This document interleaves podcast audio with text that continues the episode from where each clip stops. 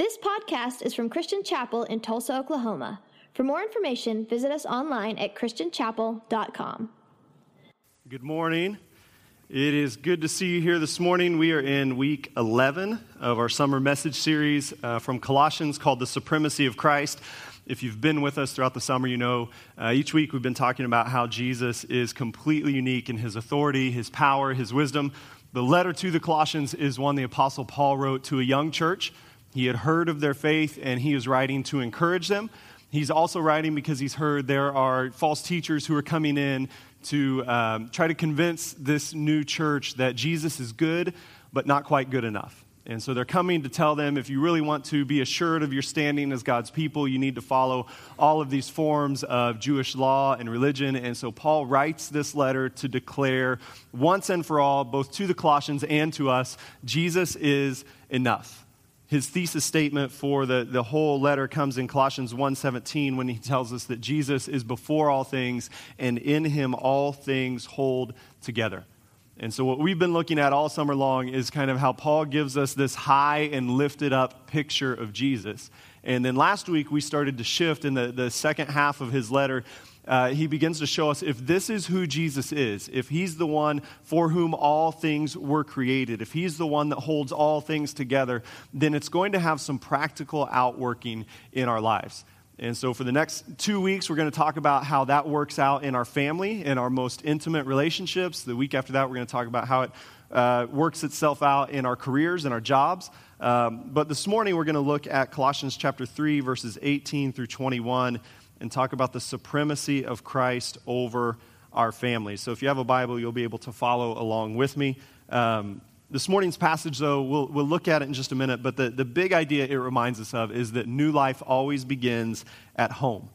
The grand truths that Paul has laid out for us about who Jesus is and the life that he calls us into, he's told us, hey, these bring you to the point of total surrender. They move you from the kingdom of darkness into the kingdom of the Son he loves. You move from enemies of God to becoming God's sons and daughters. He's painted this great and glorious picture of salvation for us. And now this morning, what he's going to show us is that because this is what Jesus has done in your heart, it now changes the way you treat your spouse. It changes the way you treat your children. It changes the way you treat your parents. But we know that's true, but you also know, just like I do, that perhaps the most difficult place in the world to live out the new life Jesus has brought is in the confines of your own home, right? It's just in public, you can be nice because you don't want others to think bad of you. At work, you can be kind because you don't want to get fired. At church, you can be gracious because you're just here for a little bit and you can put up with it and then go home if somebody annoys you. But at home is where our worst faces are often revealed, right? We're looking for a place where we can just be ourselves, and the problem for many of us is that when we let all of our guard down, decide, okay, I'm going to be completely and totally me, I'm going to be free.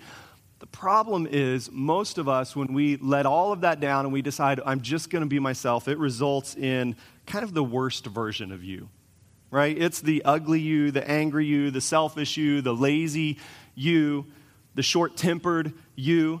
C.S. Lewis, who in addition to writing the Chronicles of Narnia, wrote a lot of other really good things about our faith.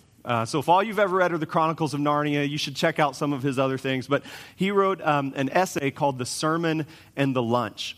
And in it, he tells the story of going to church and hearing this pastor speak eloquently and somewhat idealistically about the role of the home as a sanctuary. And he said he just talked in these glowing terms of the way a husband and a wife love each other, and they provide safety and comfort for each other and for their children. And he said, and then after church, I went home for lunch with the pastor and his family.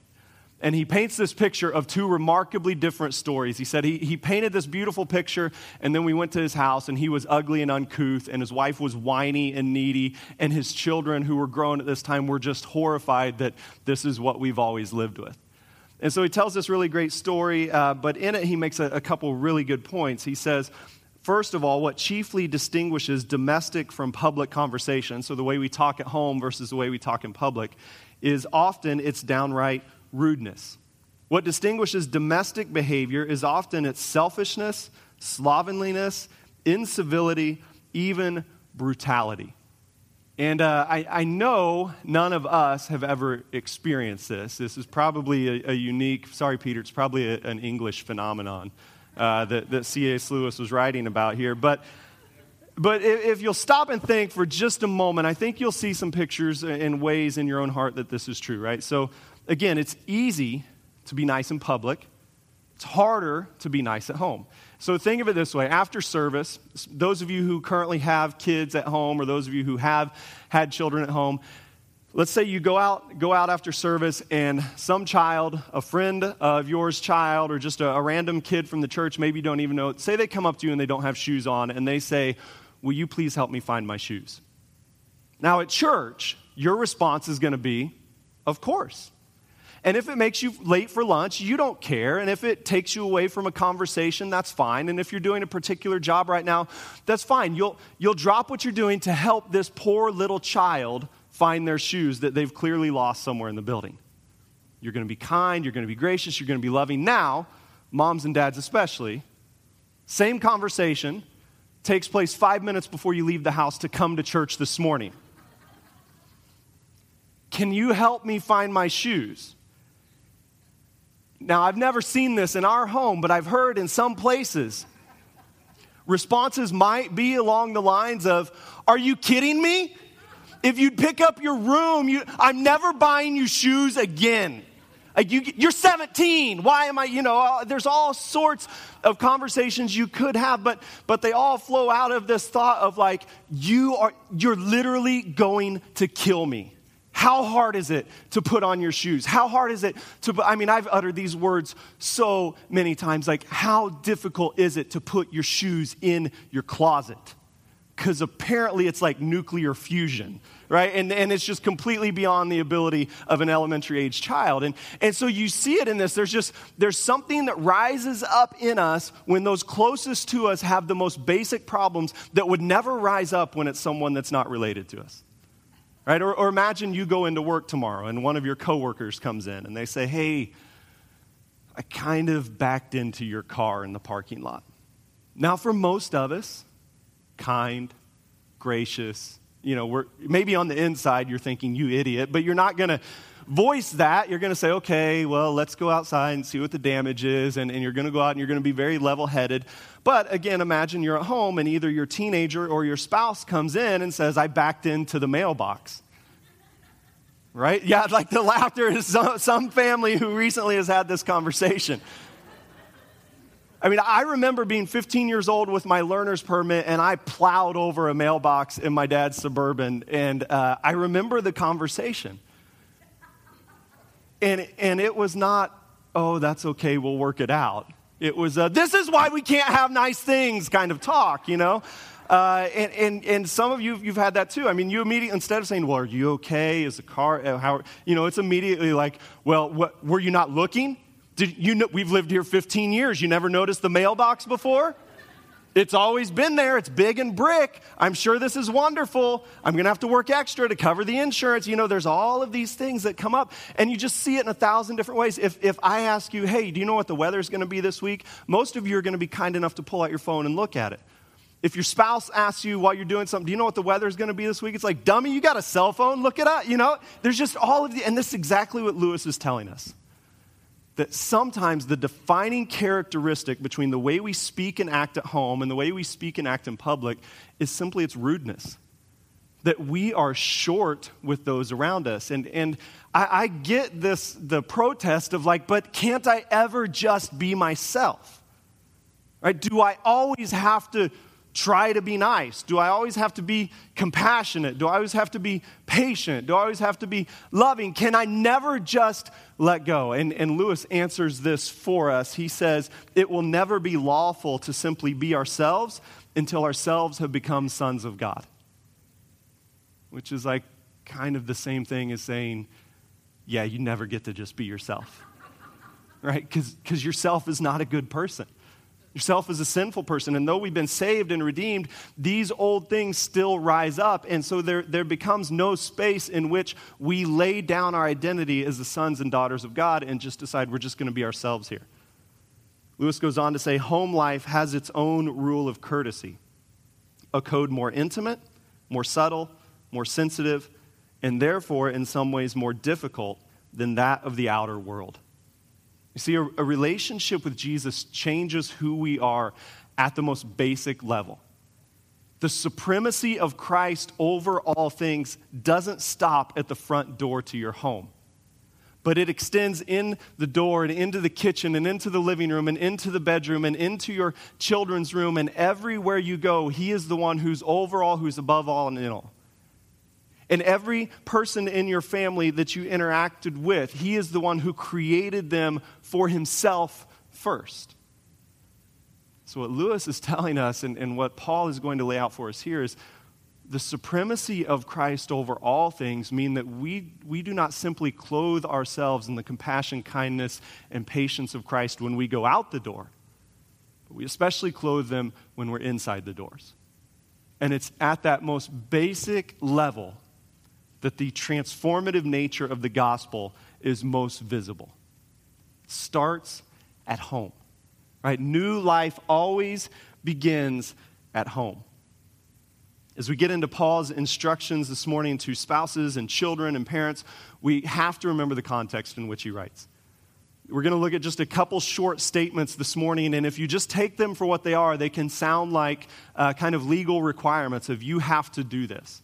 But again, remember, they are couched in the language of Colossians, where Jesus is the one who is the foundation. He's the one who's at the center. He's the one who's at the head. And so all of these things that Paul calls us to, he does not call us to them until we've submitted ourselves to the lordship of Christ. What he's trying to show us is that we will never meet the Christian ideal until we've surrendered our hearts to Jesus. So the very best thing we can do as a husband, as a wife, as a parent, as a child, is to surrender to Jesus every day, to allow his salvation to work deeply in us. And so my hope this week and next, especially as we talk about the supremacy of Christ over our families, is not that you walk away with just one or two little self-help pieces of advice that can make your life a little bit better, but that instead we're reminded these requirements are so great, the only way they can be met is by having my life wholly surrendered to Jesus and his Spirit empowering me to live this way. So with that in mind, let's read Colossians chapter 3, verses 18 through 21. Paul says, "Wives, submit yourselves to your husbands, as is fitting in the Lord. Husbands, love your wives and do not be harsh with them. Children, obey your parents in everything, for this pleases the Lord. Parents, do not embitter your children, or they will become discouraged." Now, we're going to split these in two. Initially, I planned on doing it all in one day, but it became apparent that was just going to be a really long message. So for your sake and mine, we're going to split it up. Today, we're going to talk about Paul's advice to husbands and wives. The next Sunday, we're going to talk about his instructions to children and parents. So Paul begins in verse 18 by saying, "Wives, submit yourselves to your husbands as is fitting in the Lord." Now, he just gives two one-line sentences, one to wives, one to husbands. And if that's all that we know of Paul's instruction to married people, then these are going to be very difficult for us to understand. Thankfully, though, one of the wonderful things about the Scripture is that we can use the Scripture to interpret the Scripture. And so this passage in Colossians 5 has a parallel to it in Ephesians chapter 5, where Paul expounds on this idea a little more. I think it's especially important before we get into this idea of submission to remember what Paul says in Ephesians 5, verse 21. Now in Ephesians 5, 21 through about 25, he talks about wives submitting themselves to their husbands. He talks about husbands loving their wives as Christ loved the church. But before he gets into any of that, he starts in Ephesians 5, 21 by saying, "Submit to one another out of reverence for Christ." And so this idea of submission is a tricky one, and we can react to it in a couple ways. Husbands, it could be you see this on a screen on a Sunday morning and think, "Yes, finally, I'm so glad we came today," right? So just a couple things, and wives, this is going to go for you in a moment. Husbands, this is not the point where you take notes for your wife, okay? It's not the point where you squeeze her hand a little tighter like, "Listen, honey, he's about to tell you some stuff." Right? But what I want you to understand is we have to read this in light of Ephesians 5:21. Submit to one another out of reverence for Christ. Anytime a husband wants to use the Scriptures as a tool to beat down his wife, It's proof there is something deeply wrong in his own heart. It means he's not looking for understanding the true ideas of biblical submission, but instead he generally just wants his wife to get off his back and do what he says. And that is not two becoming one. That is a husband that wants his wife to worship him. And the flaw with that is that men and women too make terrible gods. So Paul's advice to women here is not something that men can use to say, I told you, Paul said it, you got to do it. But instead, it must be remembered, we submit to one another out of reverence for Christ. But then you have to get into the idea and you have to talk about what does it mean when Paul tells wives to submit themselves to their husbands. It's an increasingly unpopular idea. There are scholars and commentators who will tell you this should just be rejected entirely, that it's purely an invention of Paul's culture at that time and there is no redemptive quality to it. So we love the first half of Colossians, we enjoy parts of the second half, but we just completely skip over and eliminate chapter 3, verse 18 as just a cultural phenomenon that no longer applies to us. I think that's flawed because, first of all, because we believe the scriptures are inerrant, that they are inspired by God, that they are useful for our faith and our practice. Secondly, I think it's flawed because most of the time that idea comes out of a flawed understanding of what submission means. When you think submission means that you have to become some kind of weak or beaten down woman, then of course you're going to reject this. But there's nothing sad or passive about the submission that Paul talks about here. Remember, again, this command is rooted and built upon the foundation of the supremacy of Christ over all things and over all people. It follows Paul's statement that in Christ we are all equal. There is nothing left to divide us or separate us or elevate one over another. And so I know this passage has been misused and abused by men throughout history to oppress women. And that's to the shame of the church, but that fault does not excuse us from applying the scriptures to our lives. As we read Colossians 3, I think we also have to be fair to Paul and understand that he's writing to a church that exists in a patriarchal society. The church in Colossae lived in a male-dominated world where the man was the only one in the home with any legal standing. And so Paul's message of divine equality that he presented to us in Galatians that we talked about a couple weeks ago that he presents to us as well in Colossians, the idea of in Christ there's neither Jew nor Gentile, male nor female, slave nor free, that message to the Roman Empire was extremely threatening. They often accused Christians of undermining the role of family and culture, of being the ones that were tearing households apart. And so Paul's point here in Colossians 3 really serves two purposes. First, it reminds the Colossians and us that a peaceful, Christ-centered home will be one of the greatest witnesses to the world around them. And second, much like with slavery, Paul plants the seeds for a church that will not be defined by male dominance or by any form or expression of sexism. See, when men and women understand that all are equal in the sight of God, that all stand on level ground before Jesus, then the church can become a place where both voices, male and female, are appreciated and are valued. We also have to read the entire verse. Paul instructs wives to submit to their husbands as is fitting to the Lord. This means that your relationship with your husband will be guided by a desire to please Jesus first and to please Jesus always, which means that it cannot be a verse that's used to cause you to tolerate abuse. It means it cannot be a verse that is used to tell you you must live like a servant or a dependent in your own home, but instead you submit to your husband out of your love for God, out of your love for him, and out of your husband's love for you. Now again, with all that said, I understand, and you do as well, we don't live in the same culture as the Colossians. And yet Paul's instructions, I think, still have value. They are a reminder to us that when we enter into marriage, we lay down our rights, we lay down our privileges for the sake of becoming one with another person.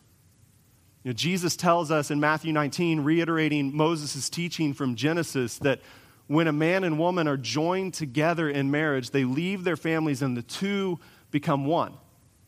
Well, two people can never become one as long as they remain fiercely independent. If there is an ongoing power struggle and tug of war in marriage, you will never become one couple before God. You'll remain two independent people who happen to live together. And this is not God's plan. And so what Paul is pushing us towards, and especially what he's pushing ladies towards, is this idea of submit to your husbands as is fitting to the Lord. In the same way you submit your life to Christ, so also submit your life to your husband. And again, men are not excused from this because as we've seen in Ephesians 5, Paul tells us submit to one another. Right? There's an idea of mutual submission that's in play here. And so again, this idea of submission is not the obedience of a child to a parent, but it's a modest, cooperative demeanor that puts others first. The submission is another way of doing what we talked about last week, of being clothed in the character of Christ and his compassion, his kindness, his humility, his gentleness, his patience. And when we see submission this way, it's not a gross or demeaning experience. But it's another way for us to recognize there is one Lord, there is one King, and his supremacy extends over our home and over our marriage. And so we will allow our submission to Jesus to affect our submission in every other relationship. I know that's a pretty quick hit on a complex subject. And so, ladies, I would encourage you with this. Christian Chapel is full of mature and wise women, many of whom have spent decades exploring what these ideas look like in real life.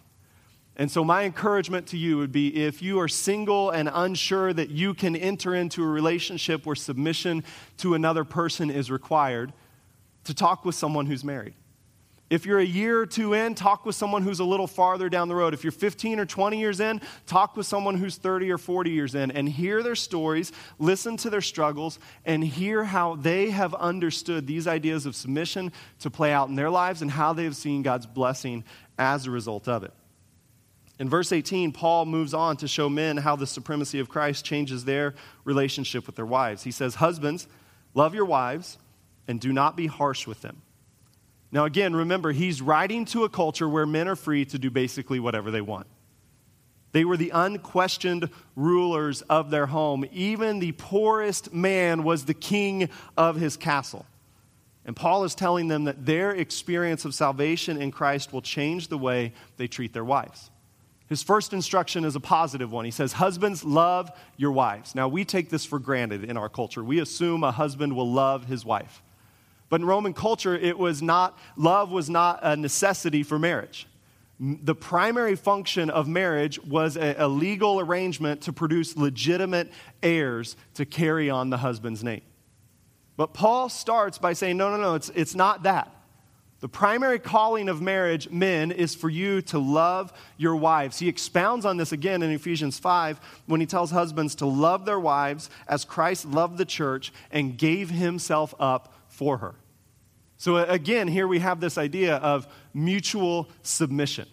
You know, if women are to lay down, to be cooperative, to be loving, to be kind, to be patient, it does not elevate a man as the ruler over his home who does whatever he wants, but instead Paul says, men, it's okay, your wife will act that way. You've got an even greater challenge. Love her like Jesus loved the church and gave his life up for her. When a man loves his wife that way, submission is no longer an issue. It's not a power struggle to see who's in control. Instead, it is two hearts being joined together in mutual submission to one another and to Christ. Paul's point is that when your heart is transformed by the love of God in Christ, you will love and care for your wife as a fellow image bearer of God. You will remember daily that before she was your wife, she was God's daughter, created by him and for him. And so you love her and care for her as one of God's greatest gifts to you, remembering that he made her to stand on equal footing with you before him, and so you love her. and you love her not in a generic kind of feel-good way, but you love her as Christ loved the church and gave himself up for her. You love her with a self-sacrificing love. Paul begins with a positive, and then he also gives a warning. He says, do not be harsh with them. Perhaps the redneck translation of that would have said, love your wives and don't abuse her. Right? It seems like common sense, but apparently it was needed in Paul's day, and tragically, it remains needed in our day. In Tulsa County, domestic violence and battery is the third most charged offense in our court system.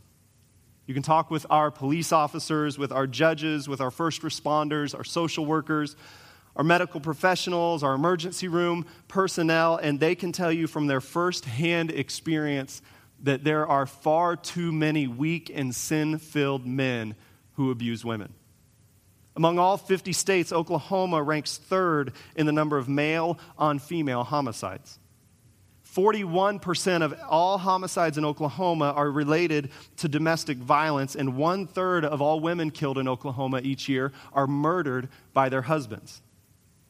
33% of police time is spent responding to domestic violence calls. When our world rejects the supremacy of Christ, women suffer because they continue to be the victims of weak, sin-filled men.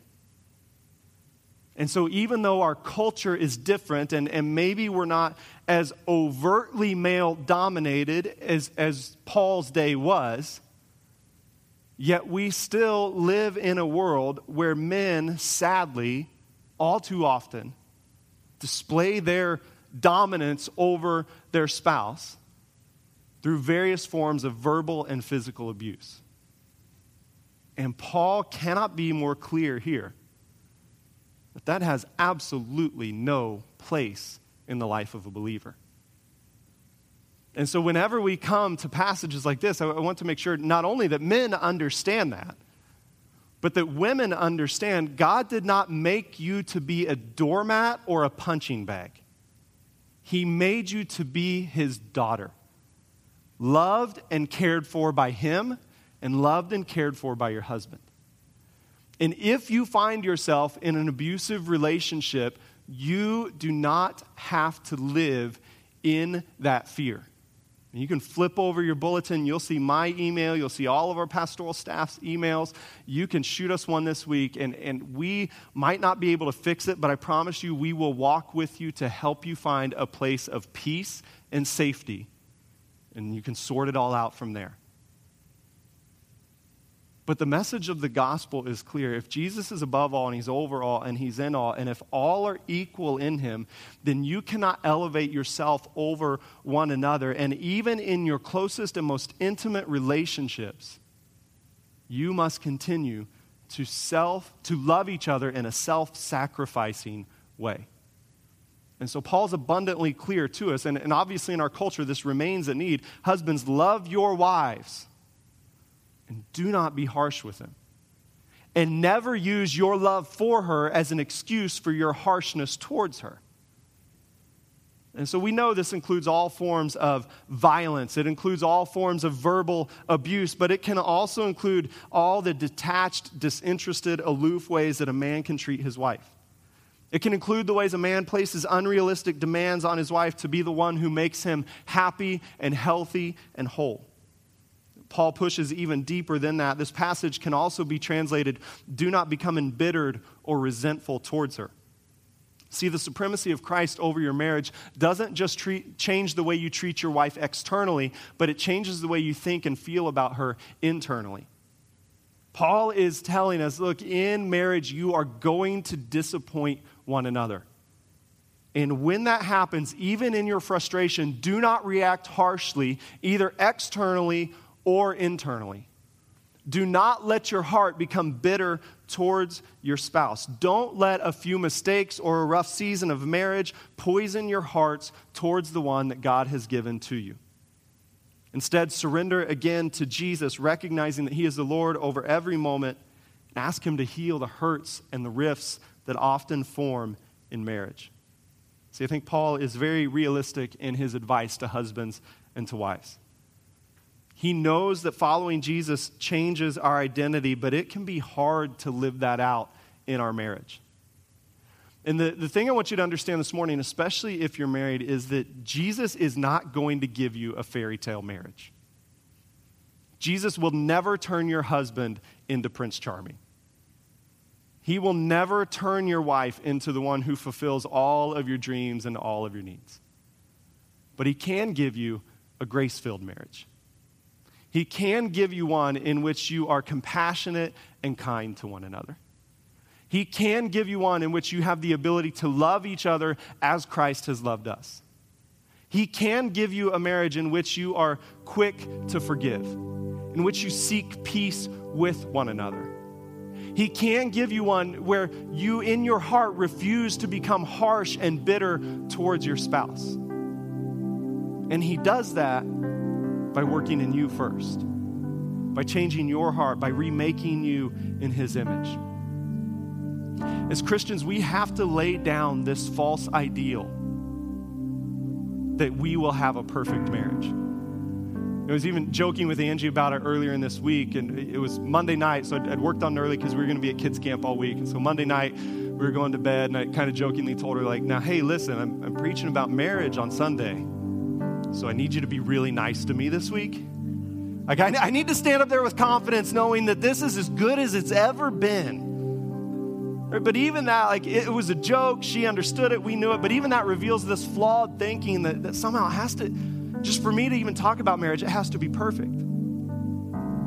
You find the same flaw in your own life of like, well, who am I to talk to my friends when I don't have it all together? But the message of the gospel is you're not perfect. You'll never be perfect. Only Jesus is perfect. And so the solution for our marriages is not another 5-step self-help program, but it is to surrender to the transformative and ongoing nature of a relationship with Jesus. And that makes all the difference in the world.